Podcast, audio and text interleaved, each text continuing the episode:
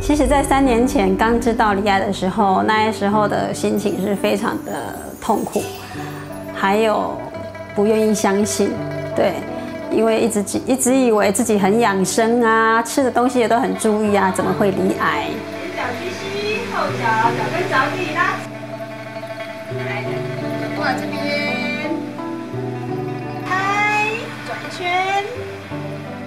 我在化疗之后。我要创造另一个人生的舞台，那我从来没有想到过，我另一个人生的舞台的其中之一个舞台，会是在舞蹈上面去展演的一个东西。我突然觉得说，我很有自信。我们化疗完，我们虽然少了一个乳房，可是，在你所有的化疗做完之后，你一样可以像我这样子，可以自由自在的在舞台上跳舞，甚至还可以去台北舞蹈比赛。在化疗做完之后，我给我自己身体有半年的调复期。那我早上给自己打一杯蔬果汁，或者是精力汤。你在半年当中慢慢慢的去把饮食慢慢慢慢回归正常。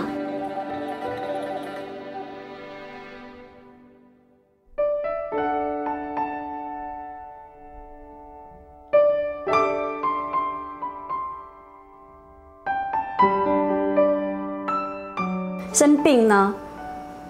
生病它虽然是一个不完美，可是就像我刚才讲的，你何不把它当成另外一个出口呢？你会发现生命有不同的、不同层次的展现。就像我现在这样子，我不讲，你们根本不知道我是一个乳癌的患者，然后我可以自在的跳舞。我我当志工也好，跳舞也好。这个都是我无形当中受到一个很大的鼓励，就像我在关怀病友的时候，OK，我在我在 push 你，我在鼓励你，我在告诉你可以的。但是呢，其实我也在是替我自己加油打气。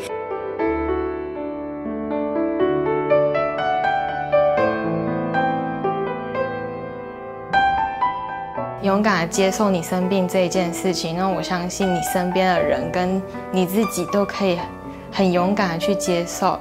有一天，妈妈带我们去大圆板的维修影城看见真大和尚，然后他们在船船上都一直遇到风吹雨打，不过见真大和尚还是没放弃。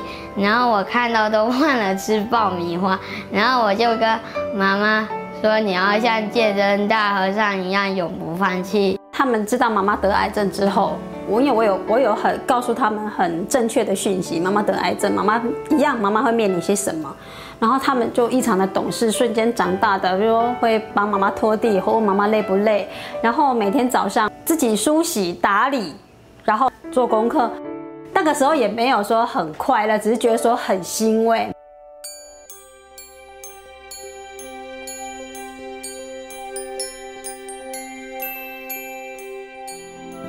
谢谢妈妈，就一路都很支持我，然后什么我做的每一个决定，然后都支持我，然后就会尊重我的决定，然后就全全力鼓励我去做每一件事情。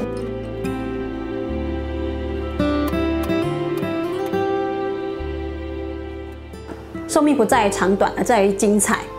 好，因为我们有理解这个过程，所以我们赋予我们另外生命的另外一层新的意义。对。所以其实我感激我得到癌症，很奇怪哈，为什么这样讲？就像我刚才讲那么多，因为离癌之后，我对我的自己的生命我有所醒思。癌症带给我冲击是残酷的，可是我们可以转面啊，给它转向啊。好，我们帮他想说，他是叫我成长，所以我希望跟我一样得到乳癌的姐妹们，我不在意我少了一个胸部。只要展现出自信的美自信的笑那就是最美的。